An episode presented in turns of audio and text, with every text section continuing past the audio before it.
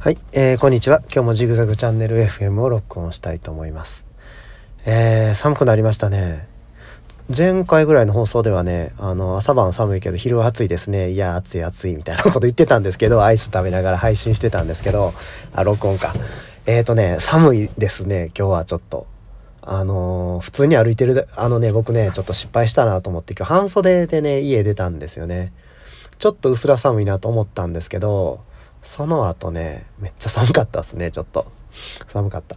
もう長袖着ないとちょっとさすがに寒いですね、半袖は。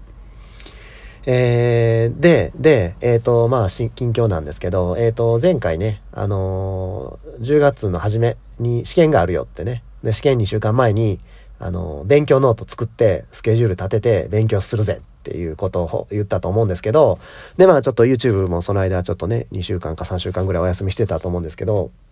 えー、試験が、えー、昨日終わりました。いや、大変でしたね。あの、なんていうのかな。体力別に落ちてないんですけど、やっぱりね、あの、子供を育てながら、その、仕事しながら、家事もしながら、勉強もするっていうのはね、これなかなか、なかなか難しいですね。例えばさ、仕事終わってから家帰るまでの間にね、ちょっとまあ勉強があるから、あの、ちょっと1時間喫茶店で勉強してくるわとかね。そういう時間の作り方をしたら、まあ、いけると思うんですけど、じゃあその間、ね、家事とかさ、子供の相手どうすんのって話ですよね。奥さんに丸投げかよっていうことになるんで、まあ、まあ僕はそういうのはちょっと、あの、できないタイプの人間なんで、まあいつも通り家に帰って、まあ子供にご飯食べさせて、お風呂入れて、歯磨いてとかね。で、まあ寝かしつけてとかして、してからの勉強タイムになってくるんで、あのね、もう正直もう疲れ切ってる時とかもあって、あの、計画通りには勉強できなかったですね。えっ、ー、と、まあ、先に結果言うと、試験の結果はまだ出てないですよ。それまた、あの、落ちたか通ったかまた話したいと思うんですけど、えっ、ー、とね、予定してた勉強時間の半分の時間しかできなかったですね。2週間計画とつってってて。半分しかできなかったです。毎日、えっ、と、30分から1時間ぐらい、ちょっとまあその問題の長さによってこう、ばらつきがあったんですけど、あの、練習問題みたいなのあってね。えー、それまあ毎日やるっていう計画立てたんですけど、半分の量しかちょっとできなかったです。ただ、ね、テスト範囲を、じゃあ半分全然勉強せずに受けたんかっていうと、そうじゃなくて、一応計画ではね、こう、2周するような感じ。わかる ?2 周ってその、それぞれのこう練習問題とか模試とかがねあるんですよ過去の。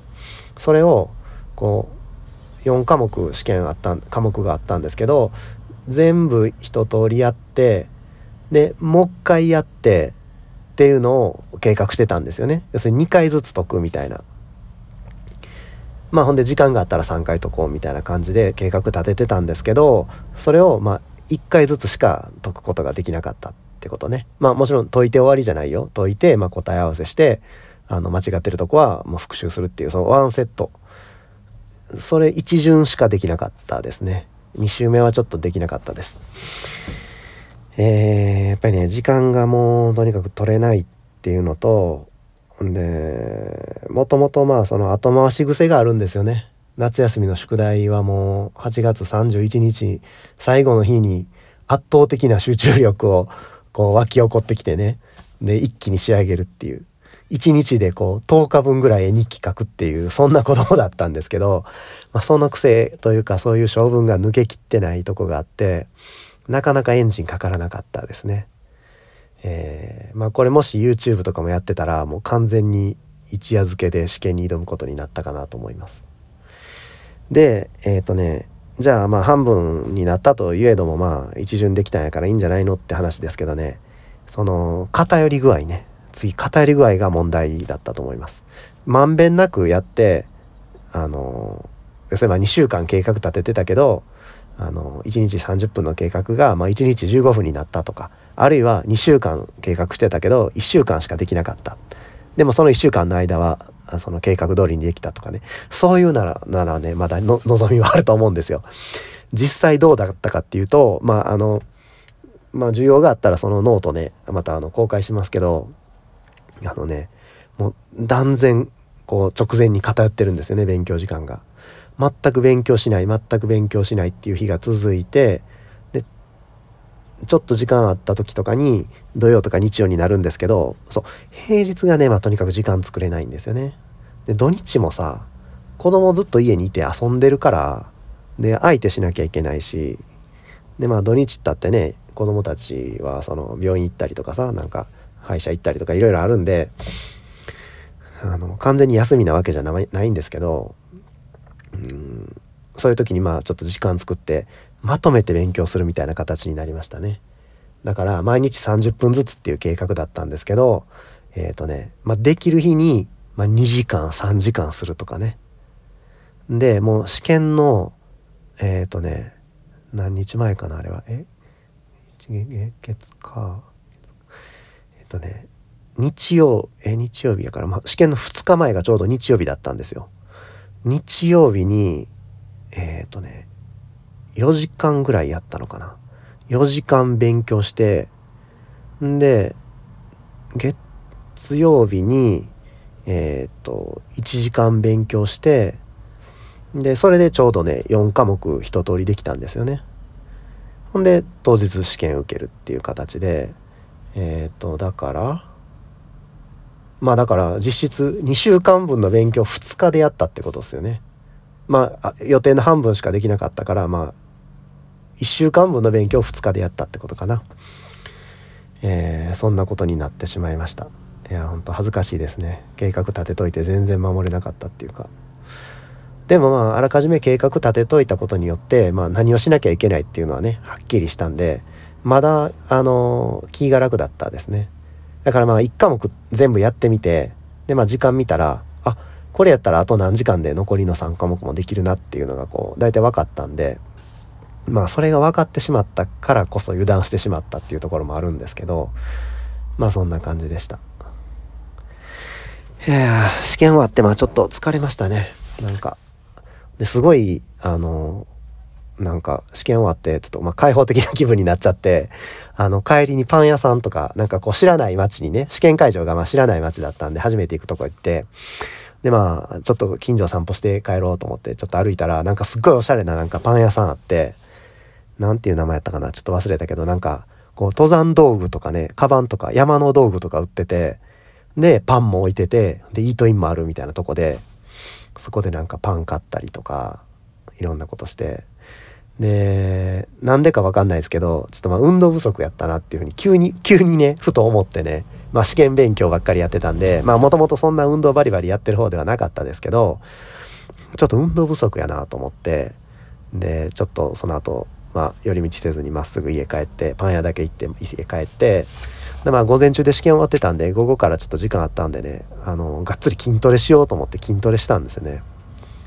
ほんであの全身筋肉痛になってあのその日はぐったりみたいなほんで今日朝起きてまだ体痛いっていうそんな感じですねあなんかねあの筋トレあのね何て言ったらいいのかな。こうまあもう T シャツの季節も終わりなんであんまりこうね体鍛えても別に披露する機会ないですけど肩をねちょっと鍛えようかなと思ってあの、撫で型ってわけじゃないんですけど、もっとこう肩幅とかさ、あの、筋トレでだいぶ変わってくるっていうようなこと前ね、あの、NHK の筋肉体操で聞いたんで、私じゃあちょっと肩幅鍛えようと思って、えー、以前はね、まあ、腕立て伏せばっかりやってたんですけど、腕立て伏せだとね、まあ、肩幅は大きくならないんですよね。肩がこう前に張り張り出すというか、そんな感じに大きくなるばっかりで、こう横にはね、広がらないので、肩のこの横の部分をね、あの大きくする筋トレしようと思ってちょっとやったんですよ。ならまあダンベルを持ってってまあ実際には書いてたんですけどまあちょっとうちダンベルないんでまああの、うん、手ぶ手ぶらでやるのもあれやからまあこのアイロンがあったんでね。アイロン子供のこの制服に当てるアイロンがあったんでアイロンを持ってちょっとやったんですよ。肩のこの上の何ていう横？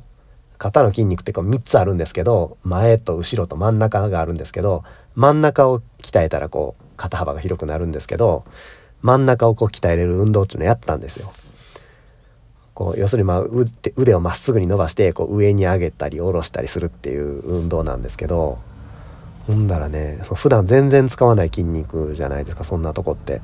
ね、日常生活ではまあほぼありえない水泳とかやってる人ぐらいしか使わないような筋肉なんで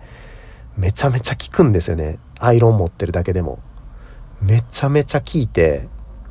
今まで経験したことない筋肉痛が今僕の肩を襲ってる状態ですね。なんかもう、うん、運動不足本当に運動不足やったなっていうふうに反省してます。最近はさあのジムとかさ24時間のジムとかすごい流行ってきて前はね日本でさなんかジム通ってるっていう人もあんまいてなかったと思うんですよ。まあ女の人がねなんかヨガ通うとかさ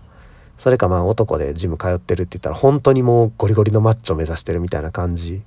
が以前やったらまあスタンダードだったかなと思うんですけど最近はねもっとカジュアル誰でもジムに通うような時代になってきたんで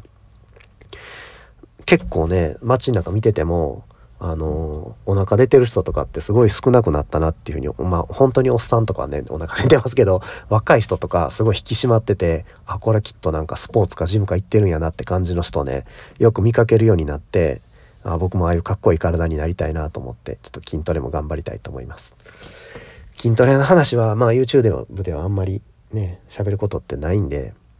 あれですけどまあ今そんな状態ですって感じですねで、まあ試験終わって、まあ開放感に今浸ってるんですけど、えっ、ー、と、まあしんどいしんどいと言いながらも、昨日の夜 YouTube の撮影を2本、試験終わった夜に2本撮影して、えー、ほんで両方とも編集終わって、今サムネ用意してる状態ですね。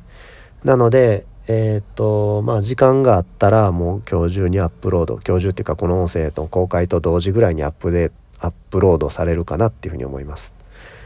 えー、っと他にもねあの撮影しようと思ってあの溜まってるアイテムとか話そうと思ってたこととかあるんでそれもまあちょっときっちりねメモしなかったんで勉強忙しいから YouTube のことちょっと考えるのやめようと思ってしっかりメモ取らなかったんでちょっとアイデアちょっと頭の中で薄れつつあるんですけどまあ